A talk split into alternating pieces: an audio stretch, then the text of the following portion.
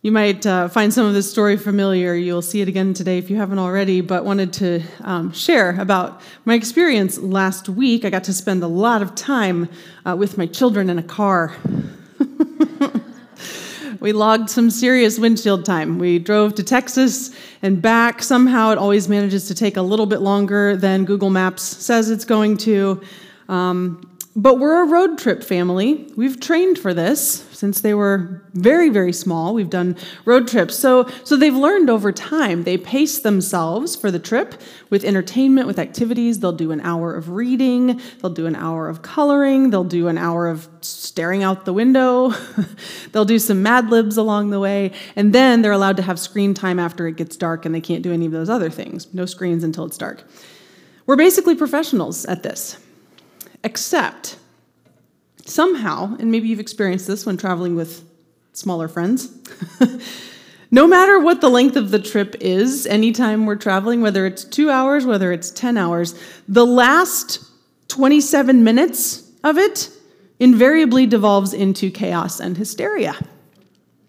This capsule of steel we inhabit that's hurtling down the interstate at 70 miles per hour contains all the pent up energy of two young men who have eaten too much junk food and need to move their bodies.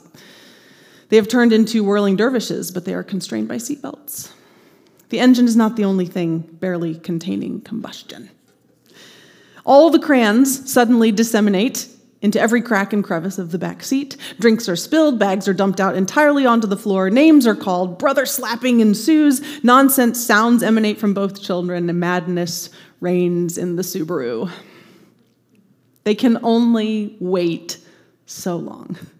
Their patience has come to an end. Frankly, so has mine. the destination is just ahead. We're almost there. And yet, the anticipation and the waiting can sometimes drive us absolutely bonkers. We revolt. Children may not hide it as well as adults, but we all want to just be there already. This coming Sunday marks the beginning of a season of waiting and anticipation for us as Christians. Advent is the time when the Christian calendar carves out a space that strains against the momentum of the world around us.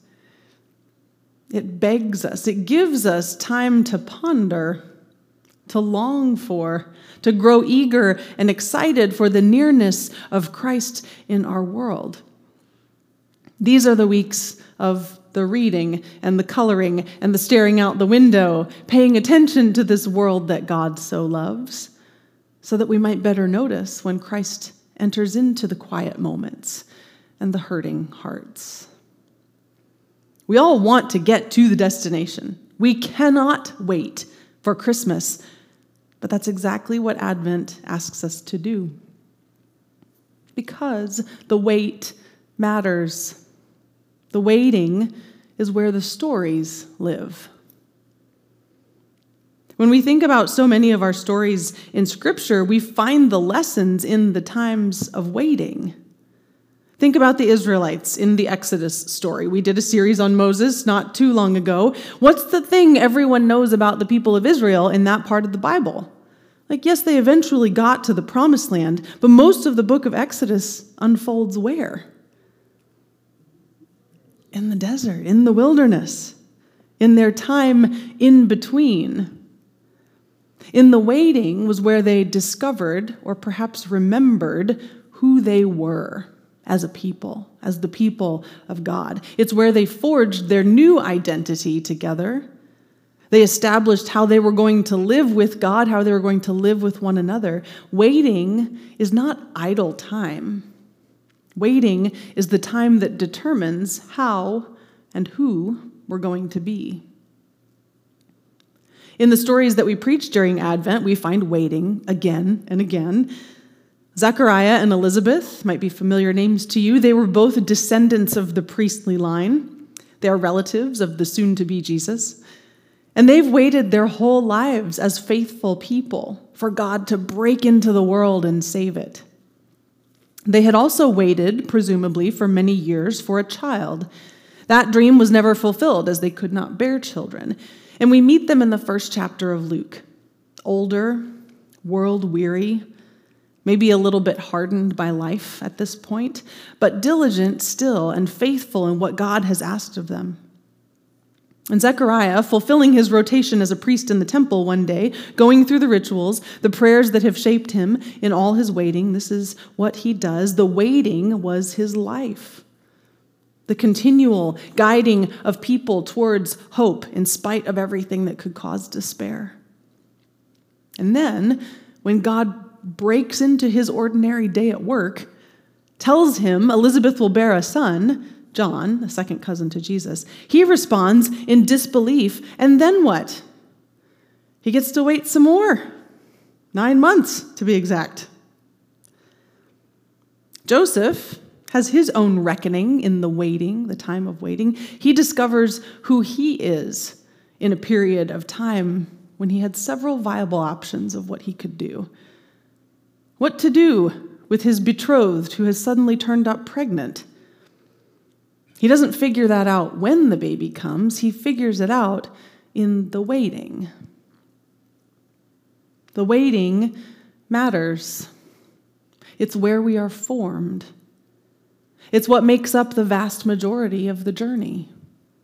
It's what we remember. Looking back on a road trip, my kids never remember the last 27 minutes, the part where the waiting breaks down.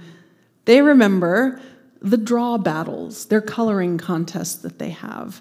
They remember the silly songs they made up together. They remember the movies they watched along the way. They remember the cow game their uncle taught them.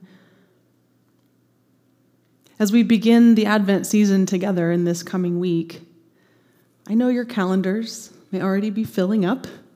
Christmas parties, family traditions, to do lists, shopping, concerts, programs. Mine is full. But I pray that we will live some stories in the waiting. That the longing for Christ might become just as important to us as Christmas itself. The wait of Advent might just be the Christmas gift. Will you pray with me? O Emmanuel, God with us.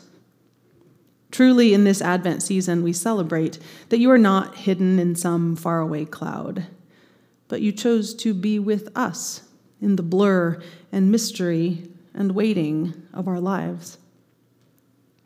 In the midst of lists and rush, you are with us as a song that echoes in our minds as the light of a candle, as a card from a friend.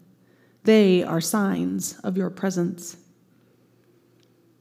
We turn to you in this season and we pray that you would birth joy and healing, blessing and hope in us.